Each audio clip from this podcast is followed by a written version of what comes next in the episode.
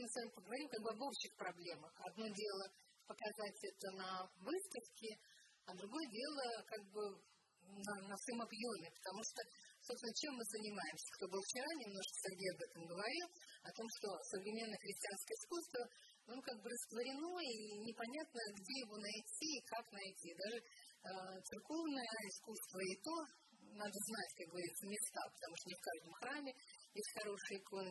Это, это большая сегодня проблема. Вот. Ну, мы с вами поговорим. И действительно, вот мы назвали наша, ну, нашу такую беседу «Трудный путь из прошлого в будущее». Он действительно трудный, хотя в этом году э, даже была такая большая конференция в Свято-Тихоновском институте «30 лет возрождения церковного искусства». И как бы подводили итоги. Но когда подвели итоги, поняли, что они не очень на самом деле у нас, ну, так скажем, не очень они у нас а, такие оптимистические. Начну я на самом деле с, может быть, самого курьезного случая. Это военный храм, главный военный храм. Это 30 лет возрождения церковного искусства или, или что? Потому что если это итог, как многие художники э, писали, э, когда он только еще строился, была большая очень полемика в интернете, а, и слава богу, даже от чего-то удалось убедить отказаться там э, в мозаиках. Ну, вот. Но даже вот эта панорама, снятая сверху, э, сразу э, вас ввергает, наверное, в некоторое недоумение, что это, да, вот. Если бы, ну, английский парк все-таки не совсем так строится, да, это скорее похоже на какие-то компьютерные игры, на, косми, на космическую э, площадку, там для взлета некоторых, э, э, там, ну, ясно, что здесь, э, так сказать, современное мышление очень сильно поработало. Давайте войдем внутрь. Да, главный храм вооруженных сил в парке Патриот. Вот внешне он выглядит э, таким зеленым, это концептуально, мы говорили, с архитектором Дмитрием э, Смирновым. А, вот он хотел, чтобы цвет хаки присутствовал в храме. Ну, вот. Не случайно многие называют этот храм танк с куполами, потому что, в общем, для архитектуры цвет хаки ну, совсем ну, не, не только непривычен, а даже, я бы сказал, противоречит.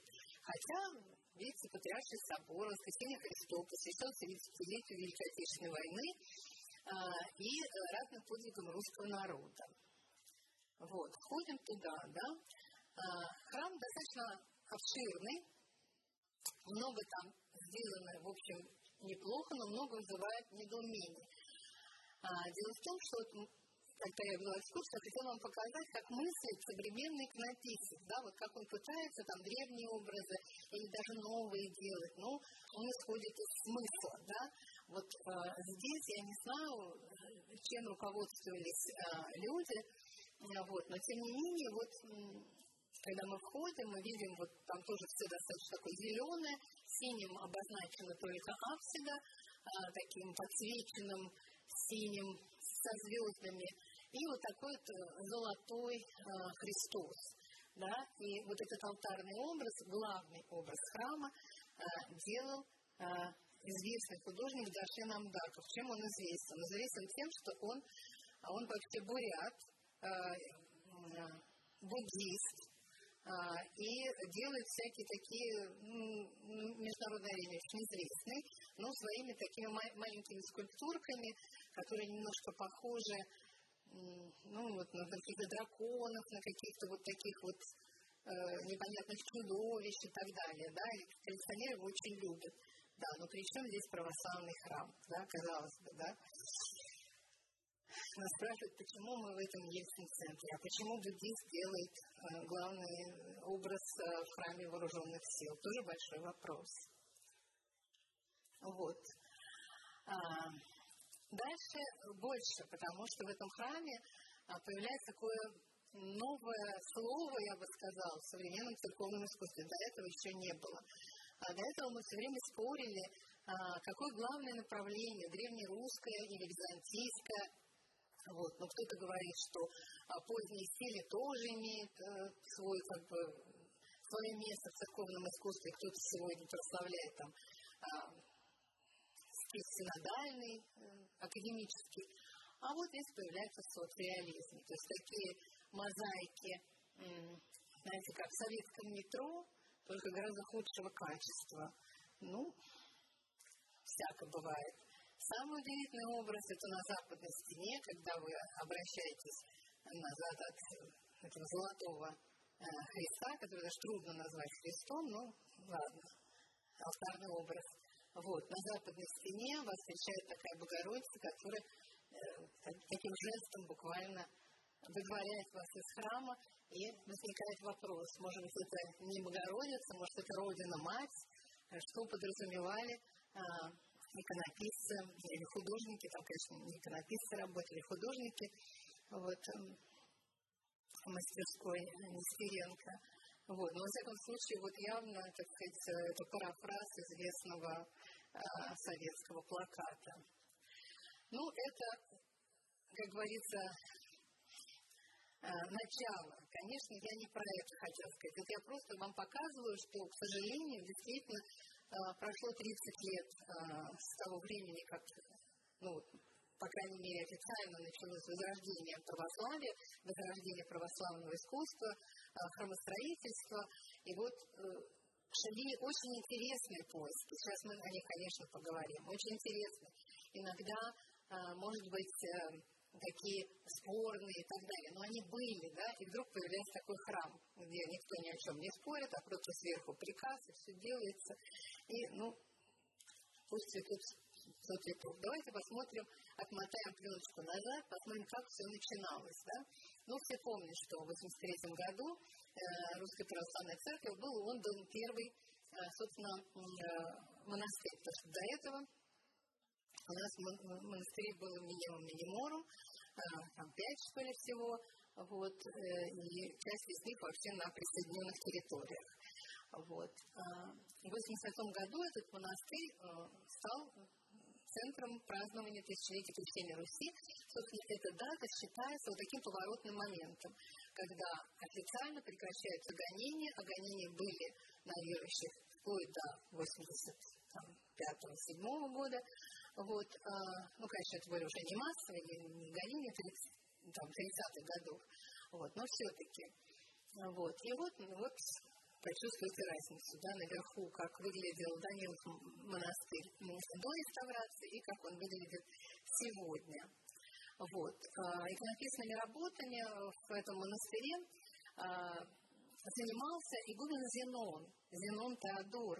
Это имя, наверное, вам знакомым, по крайней мере, многим, кто интересуется современным церковным искусством, можно сказать, это такой человек, который ну, стоял у истоков Конечно, можно еще вспомнить советское время, там Мария Николаевна Соколова, монахиня Леонид, а, которая восстанавливала Троицу Сергееву Лавру, у нее многие учились.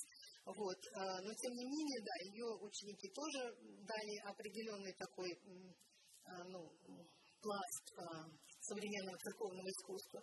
Но, наверное, отец Зенон сделал для церковного искусства более чем кто бы то ни был. Во-первых, к нему в Данилов монастырь многие пришли, кто уже э, начинал писать иконы, кто только начал писать, придя к нему, то есть из этого монастыря, там, за два года всего его работы, очень много иконописцев вышло.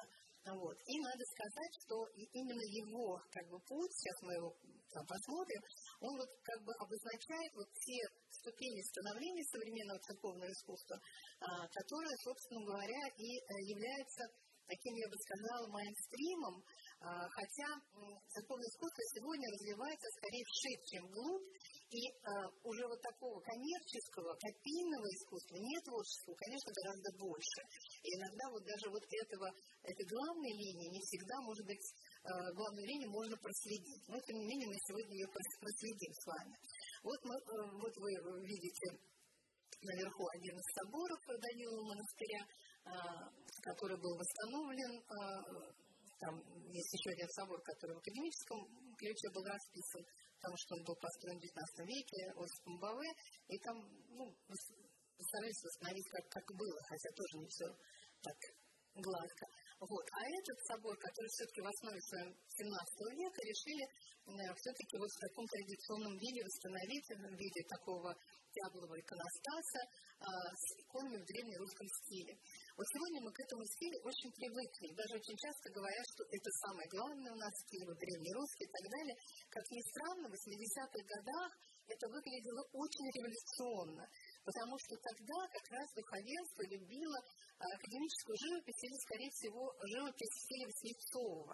Вот с такими, знаете, вот а, а, такими красивыми глазками, с орнаментами, с там, пейзажным, так сказать, симпозиум и так далее, и так далее. Да? И вот такая аскетическая икона, вот как Спас Нерукотворный или Святой Даниил, вот, ну или другие иконы этого иконостаса, она воспринималась просто э, революционно. Вот сейчас это понять невозможно, да, потому что сейчас это, повторяю, э, ну, может быть, основа, основа. Вот. И э, отец Зенон, конечно, с этого начинал. Также начинал и Мария Николаевна Соколова, Машка Юлиане. Вот. Но отец Зенон пошел дальше. А, дело в том, что потом, когда после Данила монастыря его привлекли а, к иконостасу Троицкого, в Троицком соборе, Серафимов предел, Нижний храм Троицкого собора, большого, самого большого древнего храма а, в Пскове, вот. Отец Зенон направил свои поиски в сторону Византии, потому что он уже понял, что как бы в Пскове, во-первых, московский стиль не, не подходит, как Данилу монастыре, и что на самом деле, возрождая икону, нужно идти вглубь традиции. Это его выражение, идти вглубь традиции. И вот это вот рубеж 80-х, 90-х годов, его движение вглубь традиции. Вот. Надо сказать, он человек очень творческий, поэтому он перепробовал много разных стилей. Он копировал э, раннехристианские мозаики. Вот, например, э, такой инкрустический образ апостола Павла, он, конечно, сделан э, с равенских мозаик, да, хотя в другой технике, но мы узнаем равенские мозаики VI века. Он писал в стиле средневековых мастеров, потому что вот это вот распятие, да, это, конечно, мы здесь узнаем ранее итальянскую традицию. Да, он пытался восстанавливать технику инкаустики. Он пытался найти язык книжной миниатюры. А, вот когда я показываю вот, э, вот там вот Э, крайний правый э, нижний, нижняя картинка, это Пушкин беседует с Филаретом. Но это не икона. Мне сразу люди встают, стоят, как можно Пушкина на иконе? Ну, во Пушкина можно на иконе, почему нет? Мирян изображают на иконе. Без нимбов, там, в древности это были квадратные нимбы, потому что квадрат – это четыре стороны света, и вообще земная фигура, а круг – это небесный. А он вообще тут в лавровом венке. И потом это миниатюра, которая предполагалась, ну, не состоялось это издание, для жития святого Филарета Московского, которого как раз незадолго до этого канонизировали. Вот, и поэтому это, конечно, а, поиски а, современного языка в книжной миниатюре, который тоже, в общем, сегодня интересно развивается. Ну и вы же помните, да, их переписку а, замечательную, поэтому их такой диалог тут он изобразил. Вот. В 1994 году отцу Зенону отдали Мирожский монастырь в Пскове для создания международной иконописной школы. Дело в том, что к этому времени уже он приобрел международную известность. Он расписывал Э, трапезную в Новоламском монастыре. Он работал э, э, во Франции. Его иконы заказывали и в Грецию, и в другие страны. Вот. То есть он имел эту международную известность, и к нему уже стали приезжать люди со всего света. А сегодня, на самом деле, во всем мире очень большой интерес к иконе. Очень большой. И наши иконописцы устраивают мастер-классы, ну, я не знаю, там, от Америки до Австралии, в Европе, это просто э, в каждой стране по множеству этих мастерских есть, а, куда приглашают наших иконописцев. Вот большой, очень большой интерес к иконе. Вот. Ну и тогда вот выделили ему этот э, монастырь, древний монастырь э, храмом XII века, который когда-то расписывали греки в XII веке. Ну, храм музейные помещения, а все остальные помещения, значит, вот предназначались для иконописной школы. Ну, и в 1996 году Тизенон был удостоен государственной премии за вклад в возрождение церковного искусства, потому что действительно он очень много сделал, да, действительно у него много было учеников, вот, он восстановил очень крупные такие, ну, расписал иконостасы сделал крупных таких известных памятников, там, вот, и Данилов монастырь, там, Троицкий собор в Пскове, и в Псково-Печерском монастыре, насельником которого он тогда был. Вот. А, ну вот э, из Псковского Печерского монастыря он перебирается сюда, и три года только смогли просуществовать здесь. Иконописца он собрал такую очень интересную братью, именно иконописцев и, и тех, кто делает доски. Вот. Три иконописца было помимо него, и двое, кто делал э, качественные доски. Вот. То есть это действительно был такой уникальный проект, а, который мог бы действительно помочь людям вот, обрести э, и хорошую технику, и хорошие навыки. Отец Зенон там такой человек склонный к богословию, он очень интересно размышляет. Конечно, это была бы, конечно, грандиозная школа. Была бы, потому что э, ничего не получилось. К сожалению, э, церковь у нас часто закрывает подобные проекты. Дело в том, что международная школа, поэтому надо было думать, что приедут не только православные, приедут и католики. И когда одна католическая э, делегация попросила а, выделить им не богослужебно, а просто какую-то комнату для а, богослужения большой праздник, там Успение было или какой-то праздник. Ну, конечно, епископу не понравилось, и он просто выгнал а, Фезенона с братьей из этого монастыря. То есть школа не состоялась. Вот, в 1997 году, вот 3-4 года они там всего пожили, даже 4 лет не было, отец Зенон с братьев был вынужден перебраться в такую глухую деревню и там образовать скит. И там он построил вот такой маленький храм, вот, по собственному проекту, такой по принципу, по такому раннехристианскому такому типу, ну, вот, такой базилики.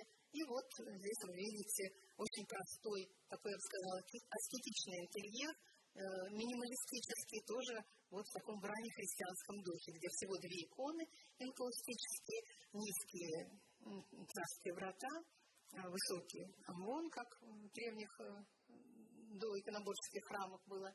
Вот. И вот здесь вот они молились, даже не служили, потому что а, был запрещен на несколько лет служения. Но он не переставал работать.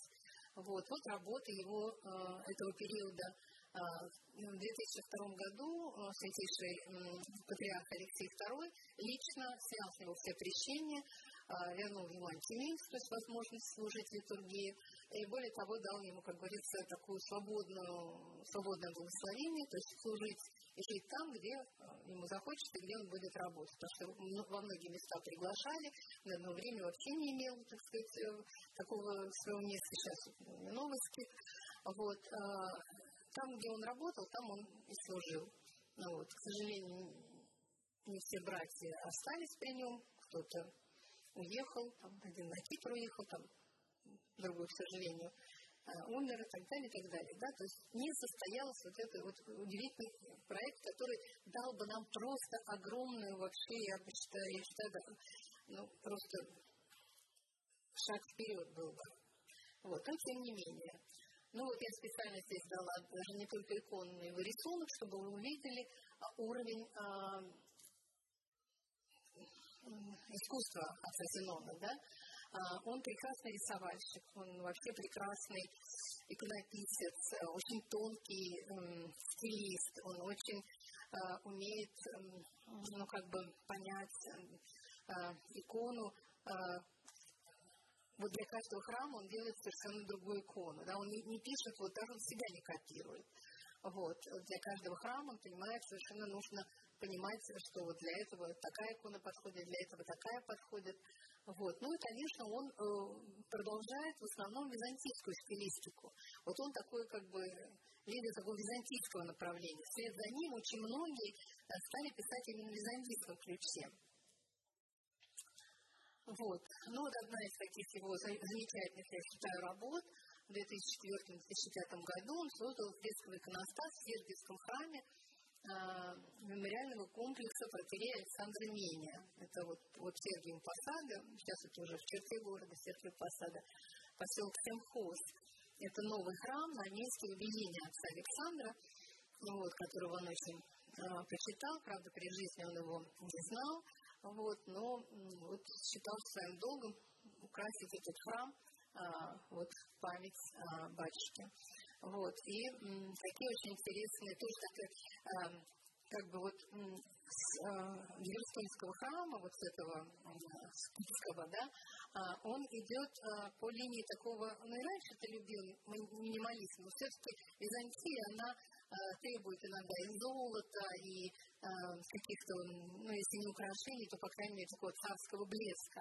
Вот. Но постепенно он отказывается и от золота практически отказывается, и от э, вот каких-то внешних эффектных украшений. Идет по принципу, может быть, минимализма, но по принципу выделения вот как бы смысловых акцентов.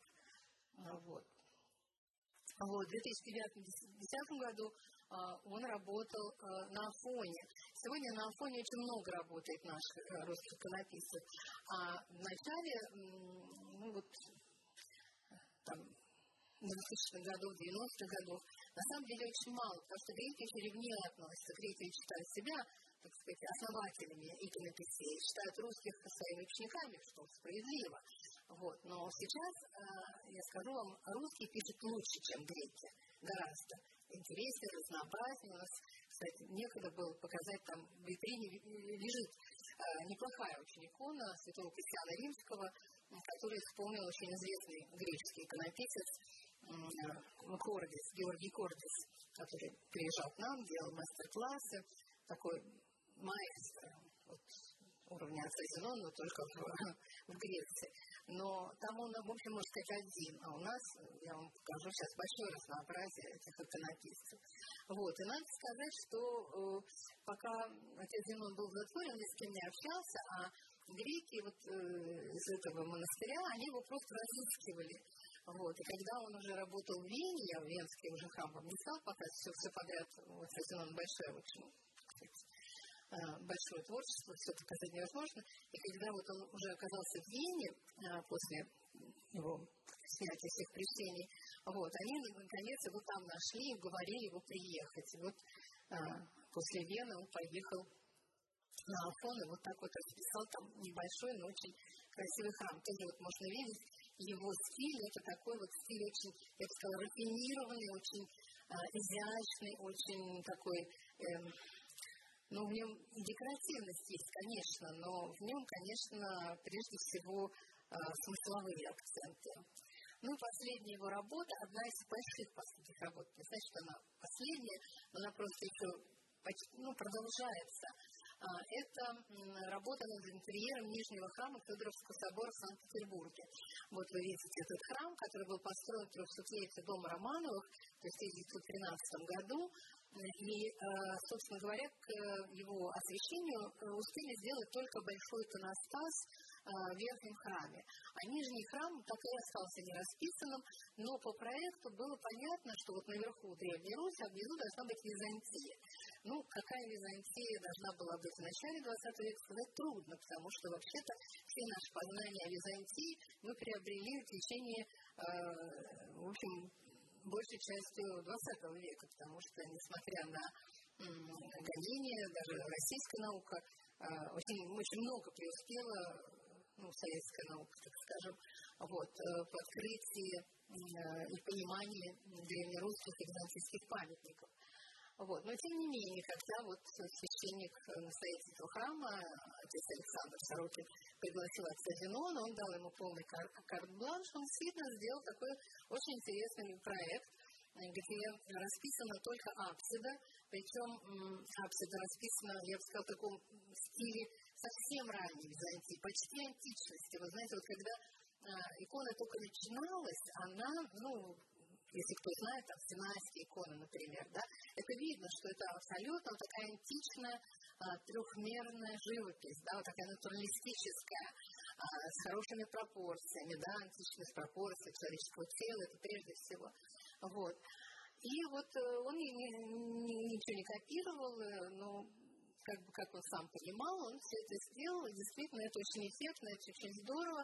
И интересно, что да, вот такая низкая алтарная преграда, как, собственно, и было в ранней Византии, вот здесь тоже и синь такая на, на, на алтарной, это все вот древние такие образы, которые сегодняшнему человеку кажутся непривычными. Как? В храме нет иконостаса. Да почему же? Это что-то такое? Это католики или что? Там много-много-много было разговоров по этому поводу. Но, тем не менее, сегодня это уже устоявшийся проект, и э, много тут интересного, э, и в смысле и другие даже происходят. Вот. Ну вот еще помимо он еще до сих пор там дописывает некоторые иконы. Вот. Ну, единственное, что я хотела вам показать, такой тоже древ, по древней традиции распятия, а, как в иконоборческий а, период часто это делали, распятие Христа в хитоне. Мы привыкли, а, что он только в набедренной повязке, но это на самом деле самые первые распятия были именно в хитоне. Это можно видеть в римских ранних храмах, это можно видеть на синайских иконах и так далее. Вот он возвращается к э, древним традициям. Вот сегодня мне говорили, что а что нового там в мозаике Карнаухова, если она похожа на Равену. Она потому и нова, что вот эти древние э, образы, они оказываются сегодня, может быть, более современными, чем э, вот близ, близкое к нам по времени искусство. Вот. Вот стилистика росписи икон, созданных отцом Зеноном, потребовал новый стиль для облачения. Вот этим сейчас занимается а, Ярослав Стародубцев, ученик отца Зенона. И действительно, вот в этом интерьере а, древние облачения, да, вот как, вот на иконах, вот как они по кругу вот так вот краились, да, вот а, с такими вот длинными этими полосами, а, вот здесь оказались очень уместны. Интересно, что сейчас этот тренд начинает развиваться, возвращается к древнему крою э, богослужебных одежд, да, потому что это древний русский коробовый воротник, он очень-очень неудобен. Он когда-то был вызван тем, что неотапливаемые храмы и так теплее, да, сейчас это совершенно не нужно. Да, а греческие филонии, они э, наоборот, да, поскольку там южные страны, то воротник остается вот таким да, открытым. Вот, вот видите, то есть интересно, искусство развивается, да, я, я говорю практически только о иконе или в лучшем случае там о фресках, а вот на самом деле это все подталкивает к развитию и а, прикладное искусство тоже. Ну вот э, долгое время был такой спор, действительно, что, э, какое самое главное у нас направление, древнерусский или Византия? Ну, конечно, э, больше людей, может быть, древний рус, потому что это наша традиция, исконная и так далее, и так далее. Но надо сказать, что и там, и там есть великолепные художники. Вот я вам показываю только двух из них, которые начинали тоже 30 лет, а то и больше, да, уже 40 лет назад. Вот. Это Александр Соколов. А, я не стала специально показывать его самую известную икону, которую все знают, это «Неубиваемая чаша» вот непрерываемый час, она есть наверное, в каждом храме, да, и многие не знают, что написал 33-летний молодой, в общем человек, да, в 93 году, ему было всего 33 года, когда он э, эту икону написал э, вместо вот утраченной э, иконы, в советское время она была утрачена, чудотворной иконы для Сапховского монастыря. Вот. Ну, я показываю вот эти две иконы, Любятовскую, «Не рыдай мне, мать», и прекрасного другого иконописца. Они сейчас даже вместе иногда работали. Работали, потому что, к сожалению, Александр Соколов уже ушел от нас. Вот. А Александр Лавданский. Александр Лавданского тоже сейчас вся семья работает, тоже есть одна из э, таких династий иконописных. И вот они начинали, собственно говоря, тоже в Даниловом монастыре вместе с отцом Зеноном. И вот сейчас это две такие основные линии, действительно, Древней Руси Византии. Вот. Э, очень важный вопрос, что мы возрождаем, когда мы говорим, что мы возрождаем церковное искусство. Вот что мы возрождаем? возрождаем. Очень часто вообще, э, вот вчера Сергей говорил много о том, что мы не понимаем, мы часто оперируем словом канон, но мы не понимаем, что это такое. И часто, например, путают канон и стиль.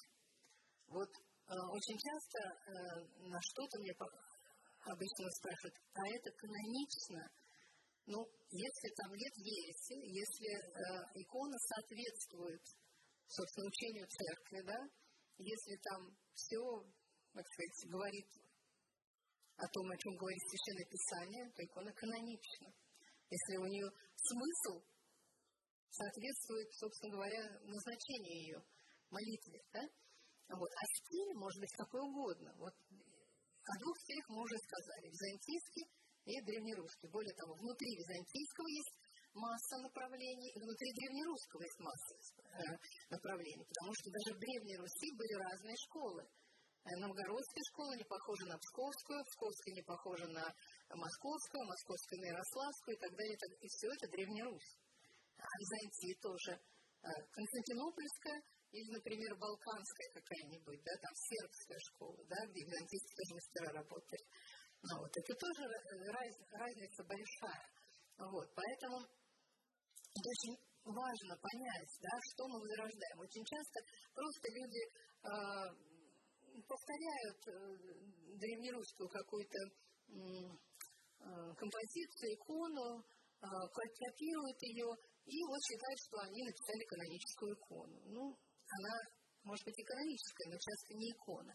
Или, например, вот сегодня увлечение э, с, с такими э, там, 17 или 19 век, такие э, палехские какие-то вот очень мелкие иконы, да, ну, вот. ну, здесь может быть и хорошая икона. Вот одна из икон вот, в византийском стиле, это новотихвинские сестры написали. Они очень хорошо как раз усвоили византийскую школу.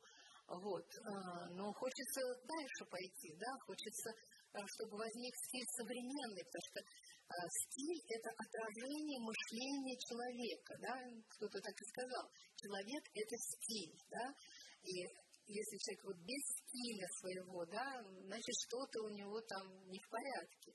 А художник, для художника стиль – это важный, да, но стиль не чужой, а э, тот, который выходит из его мировоззрения, из его понимания христианства, из его литургического опыта, из его молитвенного опыта. Очень важно понять, куда мы идем. Да? Есть разные направления. Вот я специально взяла такой как бы, контрастный пример. А, икона такая копийная для одного Владимирского храма, такой на начало 20 века, был прям один в один скопировано, вот, вот, вот тех утраченных икон. И э, с точки зрения, может быть, даже э, такого копийного искусства, это просто э, виртуозно как сделано, да, но это нас ведет только назад, да, но нельзя ходить вперед э, с головой повернутой назад, да, все равно художник движется куда-то, да, мы же не можем двигаться только назад. Мы все время возрождаем прошлое, да, мы не возрождаем искусство, а мы пытаемся возродить прошлое. И другой пример, радикальный пример, он, правда, не осуществился. Это художник такой Мельничук, который сделал вот такие а, ну, панно даже, да, или роспись прикреплялась а, а, для храма в Якутии, где, в общем-то, не было никогда никакой школы иконописи, и это храм около одной из атомных станций. И э, на самом деле э, прихожанам этого храма это все понравилось. А епископу не понравилось, потому что это такое, да, это вы что, какую-то молитву тут сделали, да, что это вот тут какой-то модернизм там храм принесли. Вот такой там среднестатистический иконостасик, да, вот это всех удовлетворит. А вот это вот снять и все. Вот епископ Леонид в свое время очень такой прославившийся своими такими высказываниями экстремистскими, он, конечно, это искусство зарубил. Но я понимаю, что современная церковь пока к такому искусству не готова. Вопрос, э, канон или стандарт? Потому что очень часто канон понимают как стандарт, вот некий стандарт, да, что проходит, да, вот сегодня нас спросили, а кто благословил вашу выставку, да, а вот где это вот печать ОТК, да, а где это вот такое, что вот, вот можно или нельзя и так далее, да, и собственно говоря, зайдя в любую лавку, мы это все и видим, да, вот такие вот стандартные иконы, среднестатистические э, такие э, образа. Я специально даже взяла не печатные, да, а вот ту лавку, где именно писанные иконы. Да, вот они все на золоте, они все вот такие. Вот, вон девушка там вот копирует прямо один к одному. А, ну, тут девушка просто сдает экзамен, да, потому что когда а, в Трехсерговой лавре там в школе а, учат, они, конечно, учат копировать, да, потому что, что Марья Николаевна Скалова, Леонид говорила о том, что самый лучший способ обучения иконописи – это копирование. Это правда, да, как мы, когда учимся музыке, мы играем гаммы э, и так далее, да, вот, но э, все время копировать невозможно, да, все время мы тогда будем воспроизводить действительно некий стандарт, не, не, некое повторение, не, не, некоторое неживое. И поэтому мы видим вот такие среднестатистические безликие иконостасы, которые одинаковые, которые э, совершенно вообще никуда не ведут и никакой дух не поднимают. Да? Вот. Но зато существует друг, другое, как бы, другое направление, авторская икона. Что это такое? Да? Но вообще это сам, сам термин возник совсем недавно.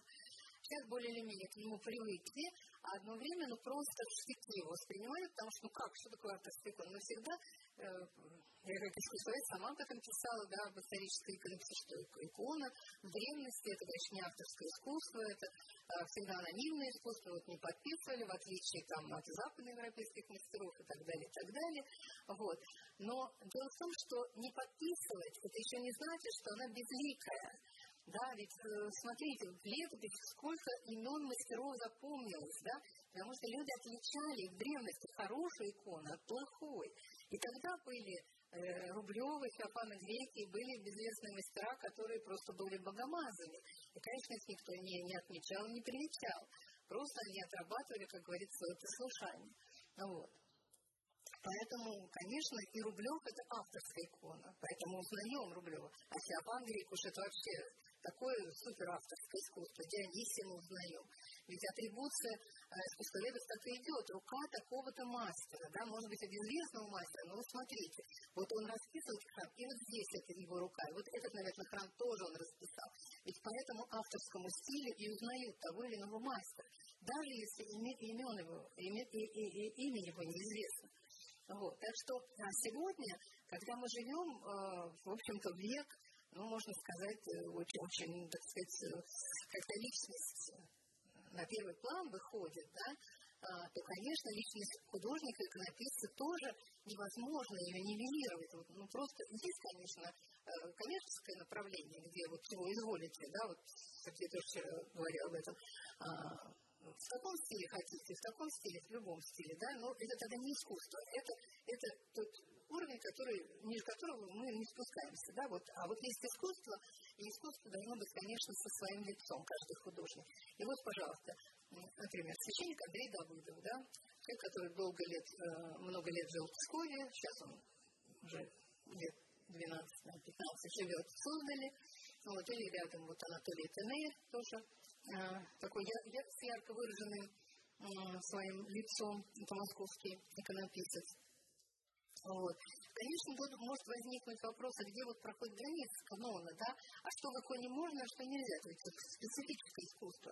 Если каждый будет писать, что хочет, да, тогда это живопись, да, потому что, пожалуйста, никто же не запрещал э, и никто не упразднял вообще религиозную живопись. И религиозная живопись сейчас очень сильно развивается. Мы, кстати, тоже делаем такие иногда выставки, вот само название «Дары», нашего альманаха, оно возникло после выставки 2013 года, которую мы сделали в Музее архитектуры в Москве. А, это от иконы до инсталляции и, и прочих современных там актуальных жанров.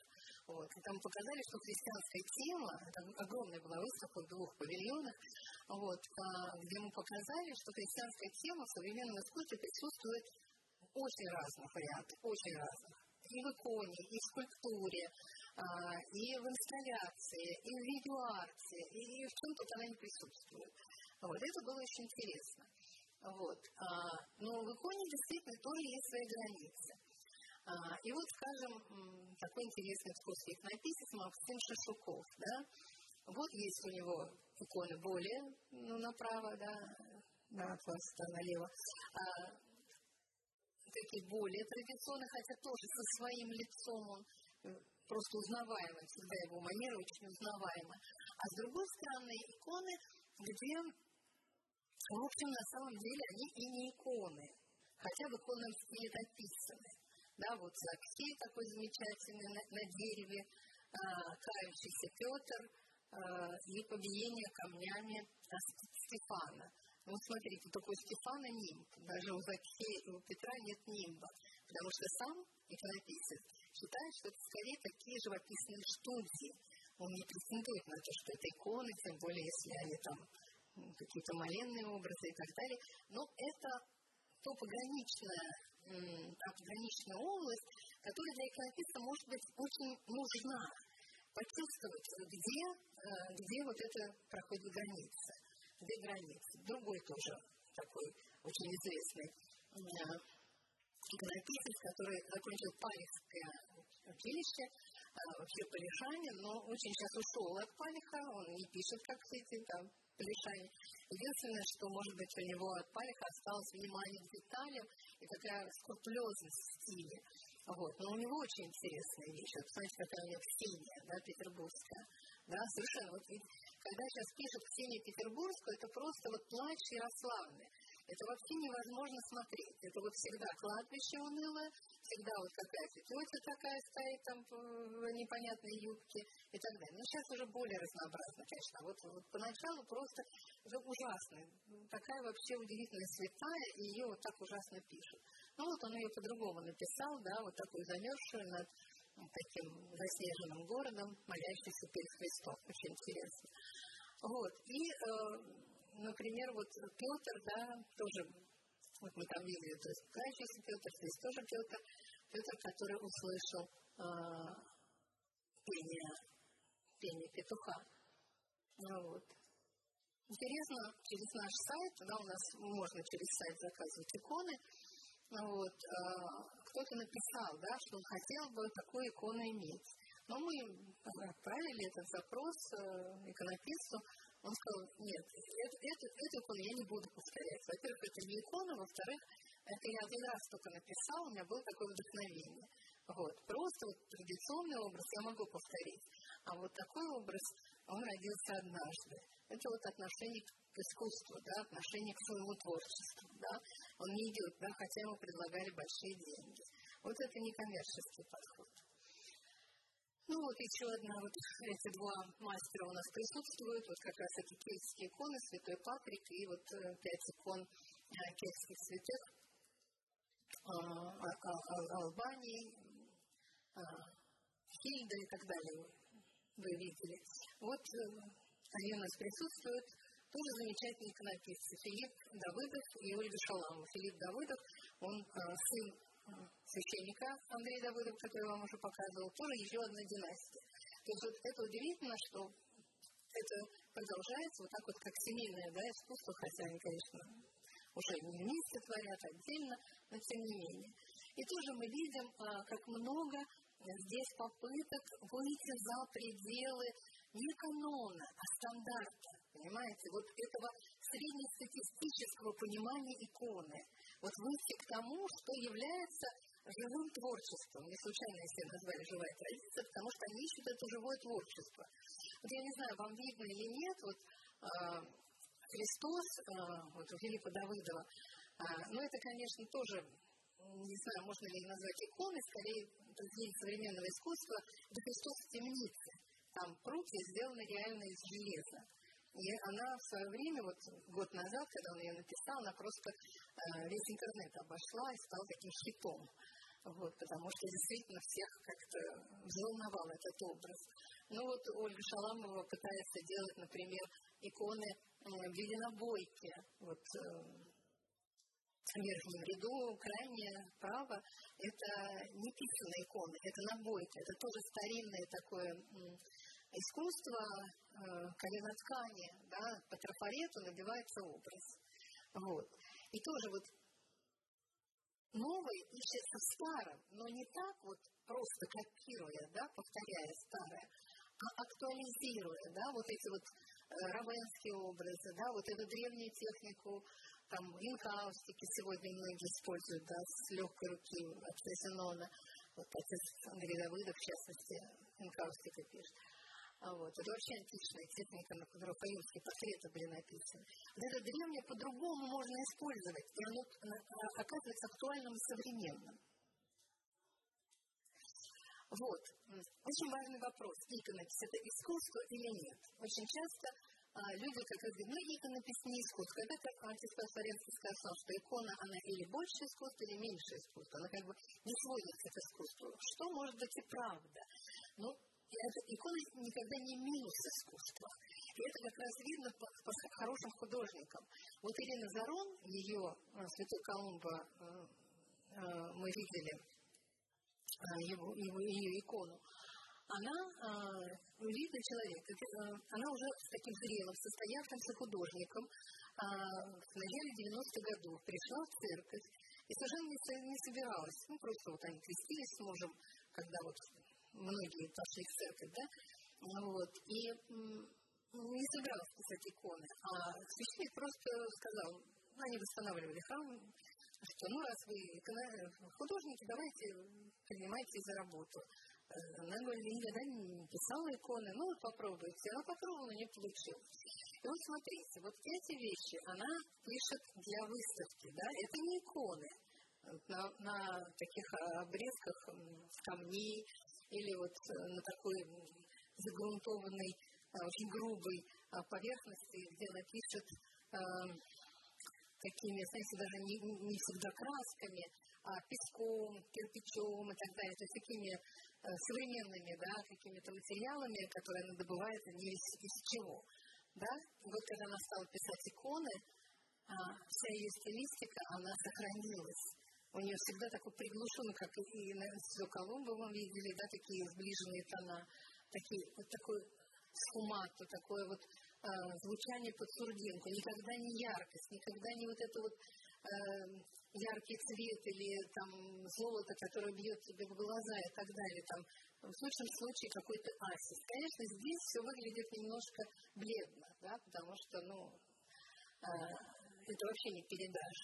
Но тем не менее, это очень интересный момент. То есть она остается художником, будучи иконописцем. И это очень важно, чтобы иконописец чувствовал себя художником. Не художником, который говорит, что хочу, то пишу. Да? Все-таки есть какие-то границы, границы жанра, понимания, образа, богословия, в конце концов, там, литургическое назначение. Все-таки этого искусства важно учитывать.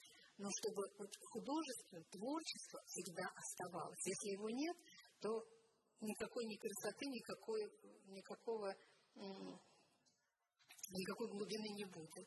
А, и муж Сергей Антонов, с которым они вместе работают. Вот этот иконостас а, в верхнем левом углу, вот это они вместе делали, он резал иконостасы, и там очень интересные, там а, вместо орнамента надпись идет такая очень красивая вязь.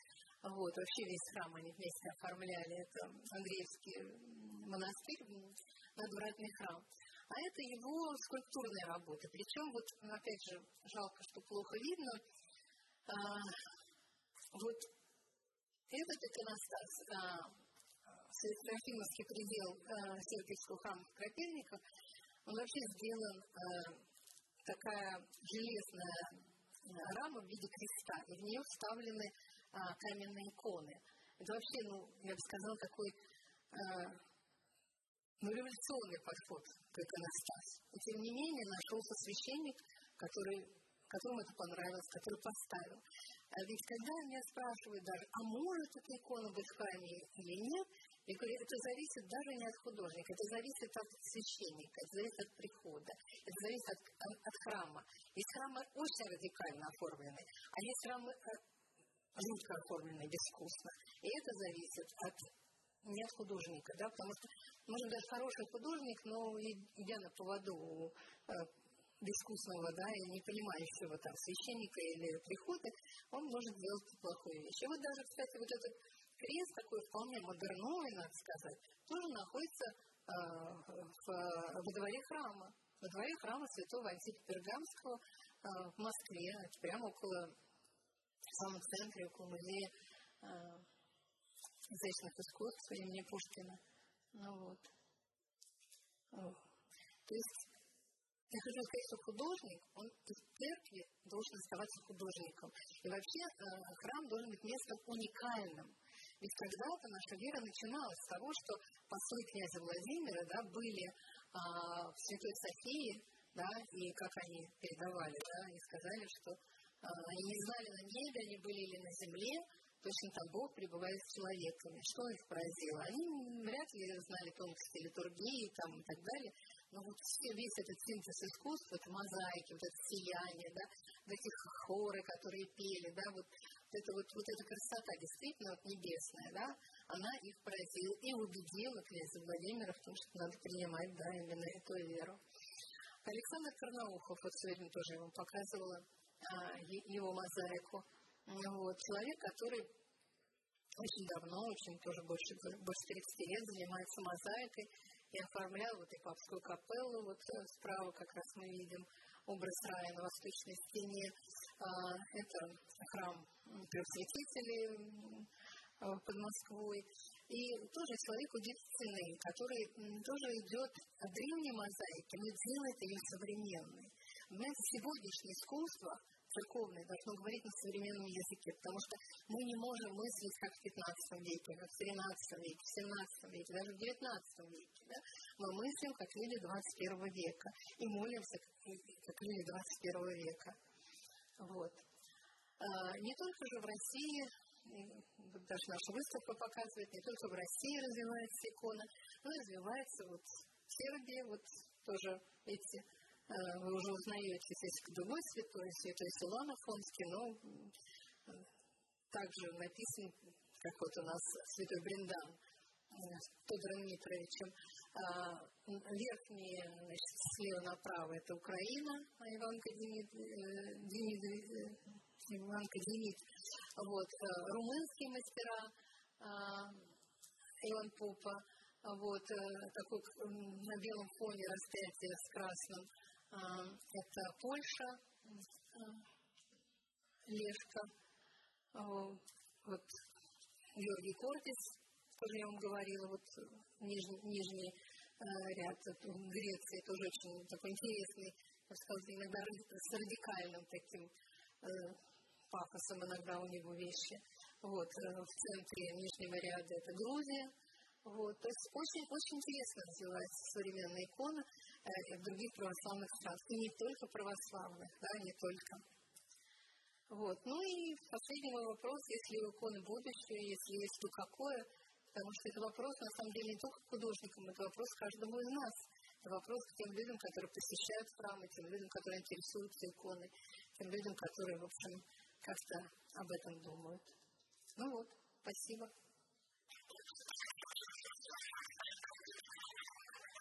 Есть ли у вас какие-то вопросы? Да, вот только подходите к микрофону.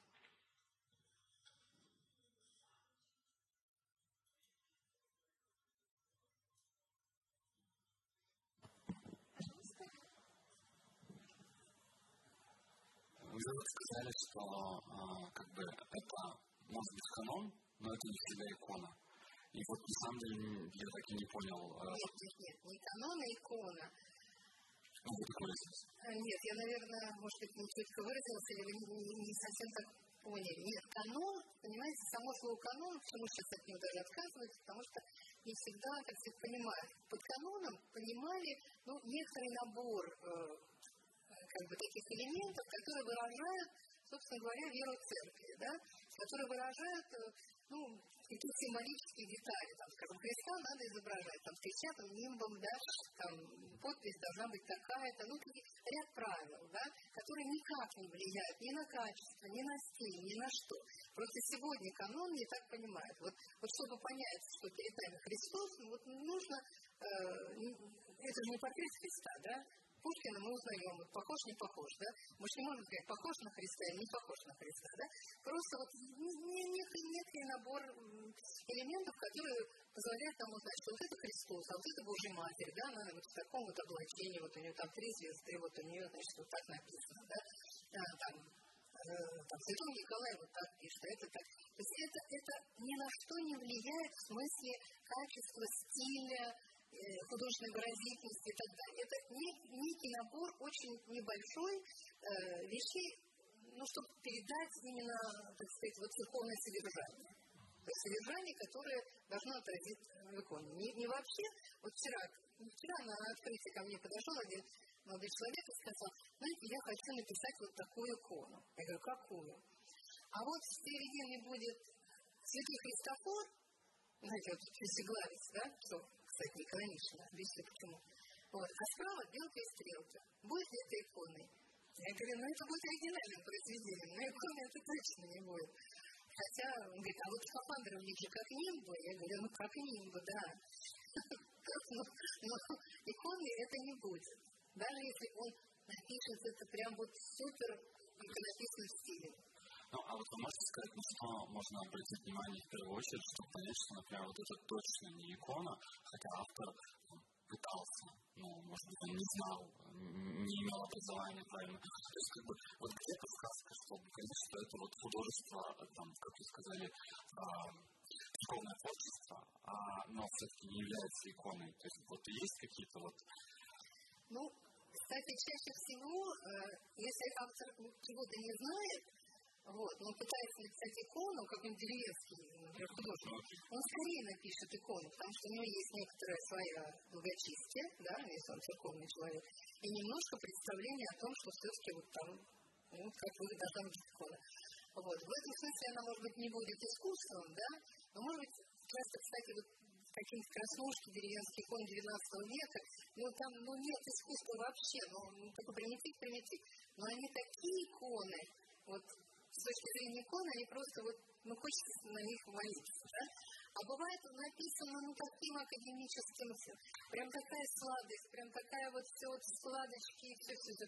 И ты понимаешь, что это не икона, это что-то, это просто вот такое творчество непонятно зачем. То есть, получается, элементов канона вообще очень мало. То есть там их прям вот 10, ну, и грубо говоря. Ну, не 10, ну, поэтому сейчас отказываются от слова канон, потому что всем понятно, что есть какой-то какой набор вот вещей, да, ну, ну вот крещатый нимб, да, а, ну, это вот э, знак Христа, потому что вот крест с ним связан, да.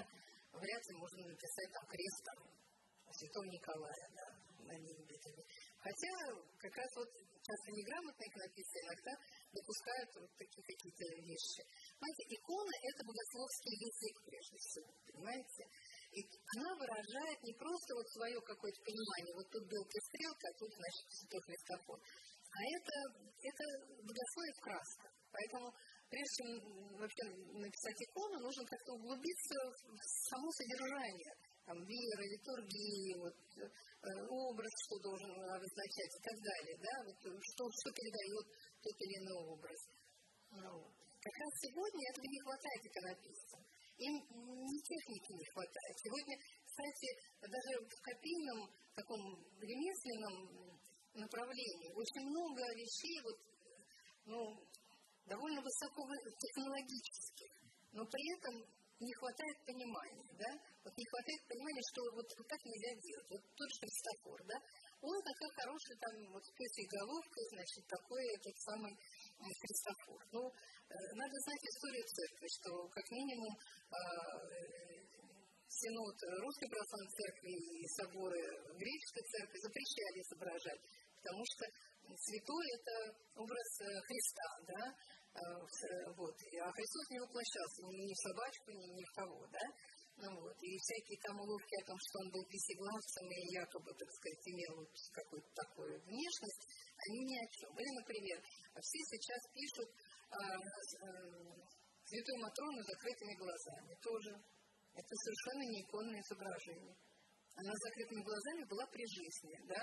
А если мы ее пишем прославленным в образе, где, так сказать, э, небесное, так сказать, э, в Царстве Небесном все исцеляются, вот, то, конечно, она должна быть закрытыми глазами и так далее. То есть есть вот ряд таких вещей, которые просто связаны, например, с христианской антропологией. Что мы понимаем под человеком? Может человек быть, так сказать, Небесном не исцеленным или не может? Может человек иметь, так сказать, пьющую морду или не может, и так далее, да? То есть вот какие-то такие вещи, которые глубже, чем просто даже искусство, да, они уходят вот, вот в эти, в эти глубины. Но а вот закрытые глаза Матроны, вот ваш пример, да, это особенность стиля или это уже жестко неканонично? Это особенность непонимания того, что мы э, пишем. То есть это не канонично? Это не, вот это не потому что э, мы пишем человека э, в преображенном, прославленном виде, да, мы не пишем его портрет. Вот, например, э, ну вот я говорила, да, что на примере Маврикия, да, что там написан как раз человек, который уже не, не э, военнокомандующий, не, не, не военачальник, да, а он как раз лишен всех чинов и званий, да, там меч опущен, там все это творят. Но он прославлен в Царстве Небесном, да. Ну, вот. А у нас, например, Ушакова пишут с орденами, как будто на парадном портрете. И чем тогда портрет отличается от иконы? То есть надо понимать границы жанра, что мы пишем, для чего мы пишем. Сейчас что не понимаю. Это как вот э, военный храм, там все смешано, все. Хорошо, что еще добились, чтобы там не было Сталина, Путина и своего. А, добрый вечер. У меня а, два вопроса. Вопрос первый. А, может быть, собственно говоря, не так важно, э, как эти иконы, если когда все остальное добавляется уже верой. И, собственно, церковь это не декоративная галерея. Это я вопрос. Но ведь в 20 веке у нас существовало довольно большое количество храмов, где э, революционная традиция продолжалась. Имею в виду так называемое русское зарубежье, там русские храмы в США, Франции, Югославии, а также на, ну, например, на западных территориях, там Прибалтика, Западная Украина, Беларуси. Вот э, когда у нас началось возрождение э, иконописи, массовой показательных годов, э, вот каким-то образом вот наработки э, русского зарубежья использовались, как-то они влияли на, на это дело. Если нет, если вы какой-нибудь стиль русского зарубежья сейчас, и как к нему относится, вот, а, ну, иконописец имеется в виду московского патриархата. А, хороший вопрос. Значит, первый, на первый вопрос отвечаю. А, конечно, можно молиться вообще без икон. Понимаете, вот, вот без всего можно молиться. Вот встанете, закроете глазки, и вы перед Богом, и все, чистое сердце, этого достаточно. Но дело в том, что храм изначально – это образ Царства Божия, да? образ неба на земле. И там должно быть все по высшему разряду. Вот я не случайно упомянула, с чего началась наша вера, да? с красоты Софии э. Да? И э, если мы посмотрим, то во все века старались храм сделать на ну, самым красивым местом. Вот представьте, у нас сейчас много визуальной информации, да? а когда человек жил там в довольно серых буднях, тогда не было там ни телевизора, ни, ни айпада, там, и ничего такого, да, и он приходил, и вот эту вот красоту видел, и, конечно, эта красота его поднимала к небесам, понимаете? Вот. А потом, конечно, вкус менялся, падал и так далее, а потом еще эпоха тиражности вступила, а в XIX веке там вот это промышленное производство вообще самых таких и дешевых икон, где только подокладницы, да, только ручки и лички писали и так далее. Да? То есть уже девальвация образа и э, непонимание вот этого онтологической сущности красоты происходит.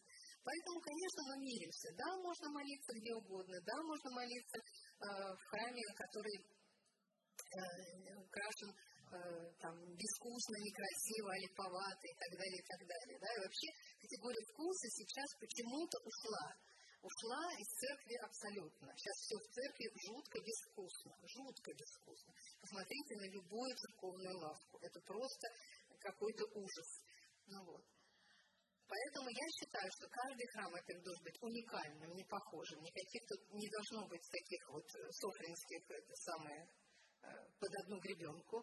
Ну, вот, каждый храм должен выражать вообще, так сказать, ну, каждый человек другой, да, каждый священник отличается от другого, да, каждая община должна быть и, и по сути такая, так и является другой. Поэтому это выражение нашей веры, вот какая вера, значит, у нас вера такая вот, понимаете, халтурная, э, вот такая вот непонятная и так далее, да. Поэтому я считаю, храмы должны быть очень красивыми, они должны быть продуманы, они должны быть но такими, какие, собственно, они задуманы. Или, или вообще не нужны эти храмы. Да? Вот. Тут будет, я не знаю, там одна-две иконы хорошие, чем 555 безвкусных и безалаберных. Потому что сейчас икона – это не, не окно в Царстве Небесное, а это просто предмет культа. Вот перед и вот свечку поставить, и все. Какая она там, кто там на ней нарисован, зачем это все они вообще не вникают. Это, к сожалению, это вообще не, не, низкий уровень нашей церковной культуры, к сожалению, э, в этом всем проявляется. Второй ваш вопрос. Второй вопрос насчет русского зарубежья. К сожалению, к сожалению, опыт русского зарубежья практически не воспринят. А это жалко, потому что... Почему? Э, это нужно думать, почему. Нужно думать, почему. А объединились у нас в церкви? Ну, во-первых, объединились совсем недавно. Ну? Нет, не все равно. Не все равно. Э, объединились только недавно. Вот. А возрождать начали раньше. Но это даже не поэтому, а потому что очень быстро, очень быстро у нас э, вот, э, пошло вот это вот коммерческое направление. Вот это самое ценой, э, как это, числом поболее, ценой подешевле. Хотя потом оказалось, что это не так дешево, а даже иногда и дороже, чем Софрина, там, в том же заказать икону, чем простого иконописца. Поэтому тут много причин. Тут даже вот одной причины нет. Я занималась и русским зарубежьем. У меня есть книга вообще про икону в 20 веке. Ну вот, я очень люблю, например, Григория Круга. Я считаю, что это вообще один из лучших иконописцев не, не воспринято. Даже когда вернулась э, э, сюда сестра Яна Рейтингер и пыталась здесь что-то делать, это было в очень узком круге, и ее искусство, в общем, как-то всеобщего признания не получило, хотя она духовная дочь Сергея Булгакова, и там много расписывала, но вернулась после войны, и здесь оказалось не, не воспринятой.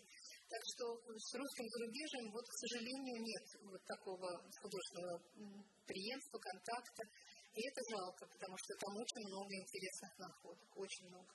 Хотя много там тоже халтуры, тоже много. Что? Еще какие вопросы?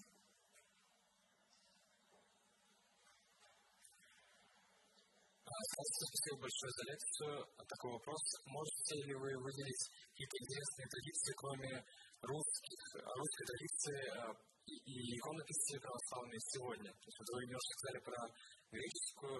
Есть еще что-то интересное? Ну, конечно, есть. Я считаю, что очень интересно.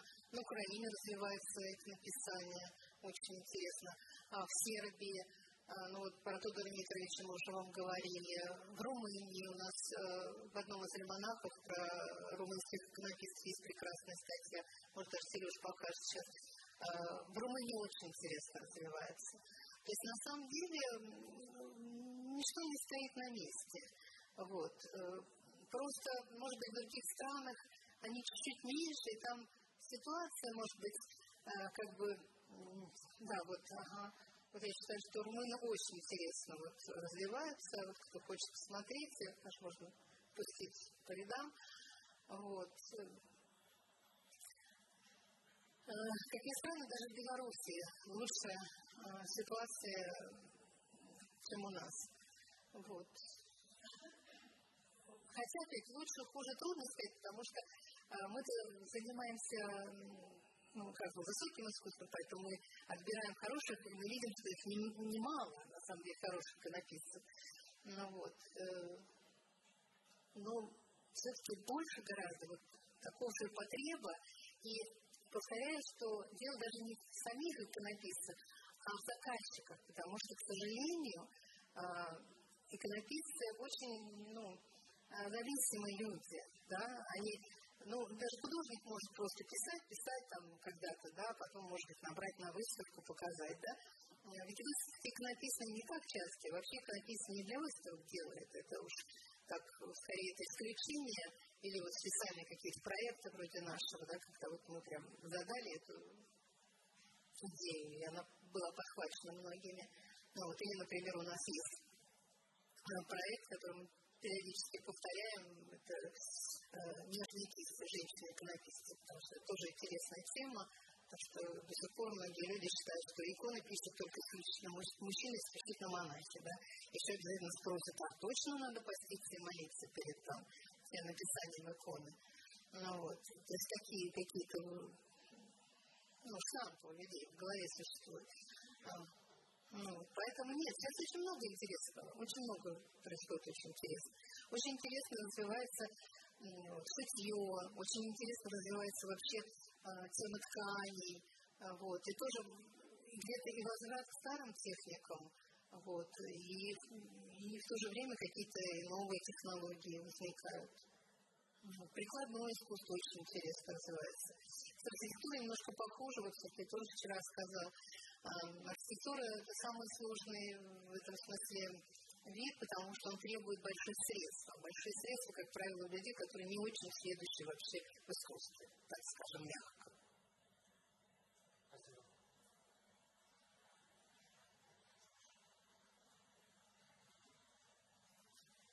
вифлеемских младенцев в Барнауле. А, что можете сказать? Ну и а, мне кажется, что как раз вот э, попытка решения а, плохой архитектуры и хорошо проработанного внутреннего пространства. Ну, вот. Ну, вы абсолютно правильно сказали, да, его как раз оформляли вот наши друзья, это Ирина Сарова, Сергей Антонов и Александр Карнаухов. Да, действительно, вот попытка из плохой архитектуры сделать хороший интерьер, да, это получилось. Это, мне кажется, хороший пример.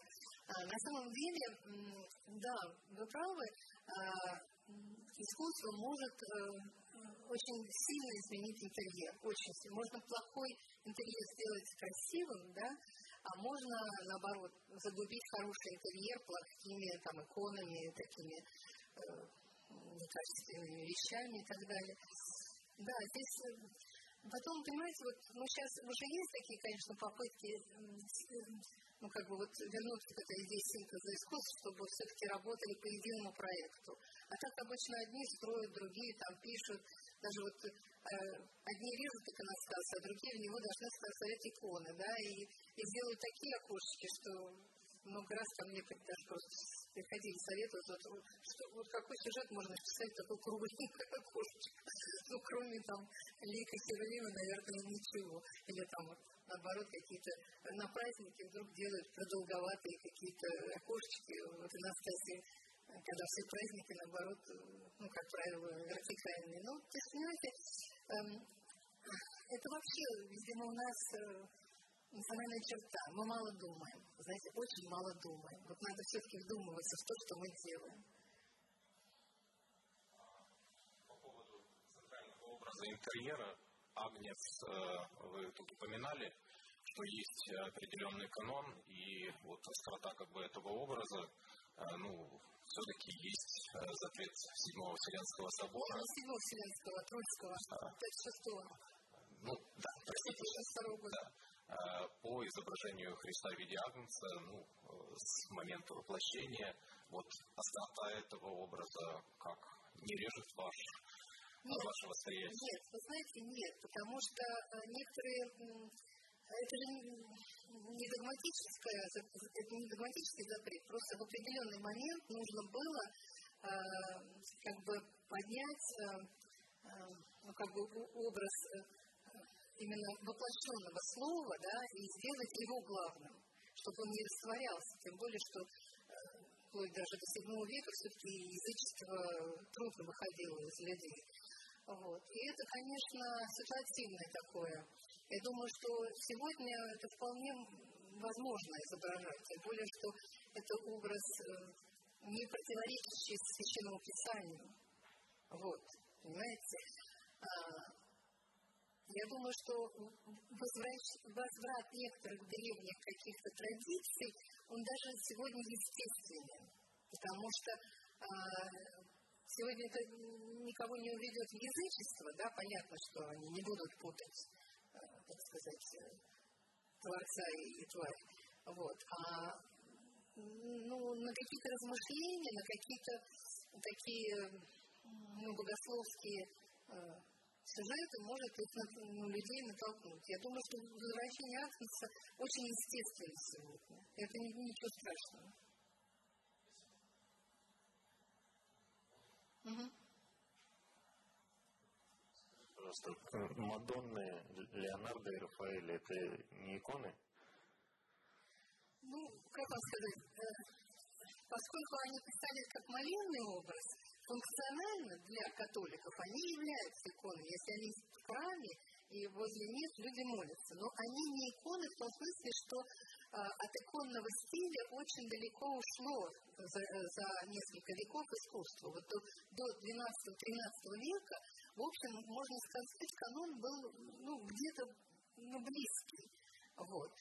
А, ну, даже вот, не знаю, итальянское искусство 13 века, да, там, оно вполне, так сказать, укладывается в э, понимание иконы.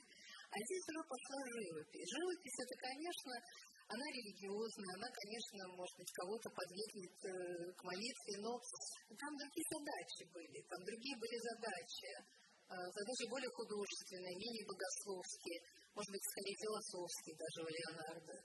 Вот. Но функционально они, ну, как бы исполняют роль священного образа, да, если они поставлены в э, храме ну не у нас, а опять же, соответственно, так сказать, культуре западной традиции. Вот. Для нас это, конечно, не, не икона. Ну, два вопроса тогда. Э, если это не икона, то авторская икона, про которую вы рассказываете с сегодняшнего дня, она, мне кажется, движется в направлении от э, к Леонардо и Рафаэль, ну, я имею в виду в направлении э, живописного самовыражения художника. И не превратится ли они, не превратится ли эта авторская икона такие же не иконы, как Леонардо и Рафаэль? Вот, это первый вопрос. И второй вопрос. Э, иконы, они служат э, для контакта молящегося с Богом, вот, насколько я понимаю, да? Вот.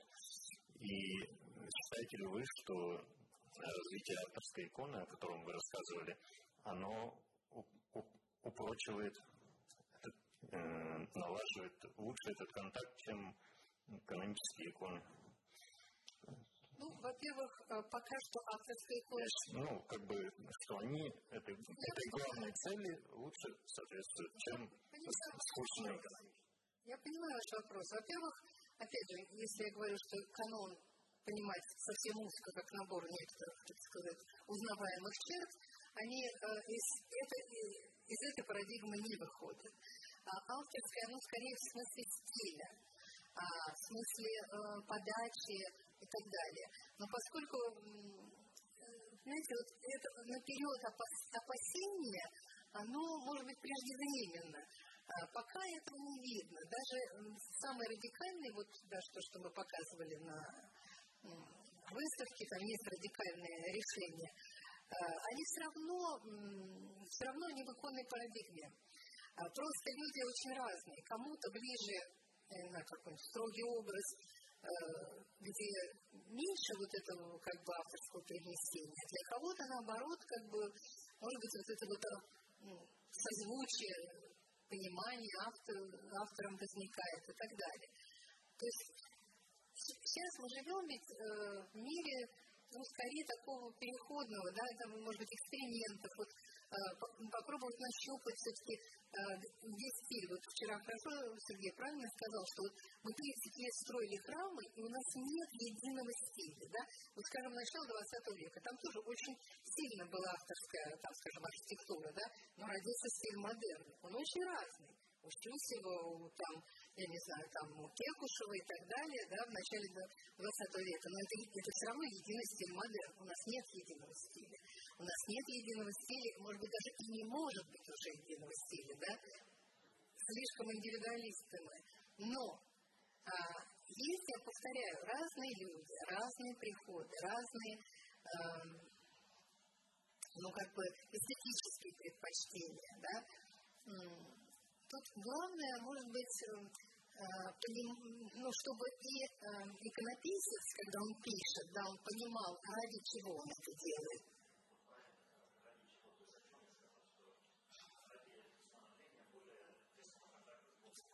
Но для него это тоже контакт.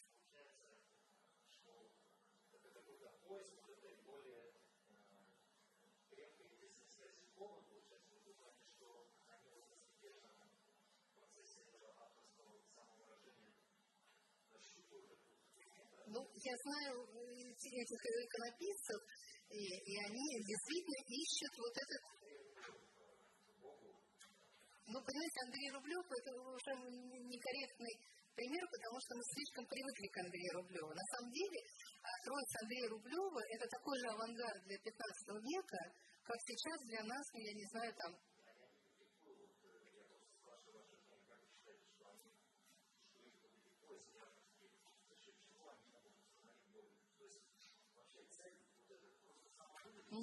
Нет, конечно, нет. Нет. Так вот они ищут этого. Вот так они ищут, потому что просто написать безликий образ для него, вот для того отца для там, Андрея Давыдова, там еще кого-то, да, а, для него вот как раз безликий образ, он стенка. Ну, конечно.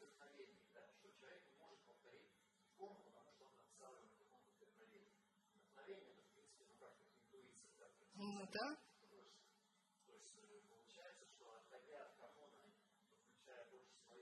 Но не отходят они от канона, понимаете? Они не отходят от канона. Они стилистически ищут новый язык. Это новый язык.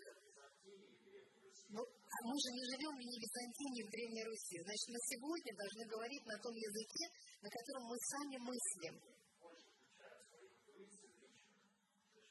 Но в том числе и это свой талант, свою интуицию, э, свой, свой молитвенный опыт, литургический опыт. Вот видите, даже священники есть среди э, этих людей.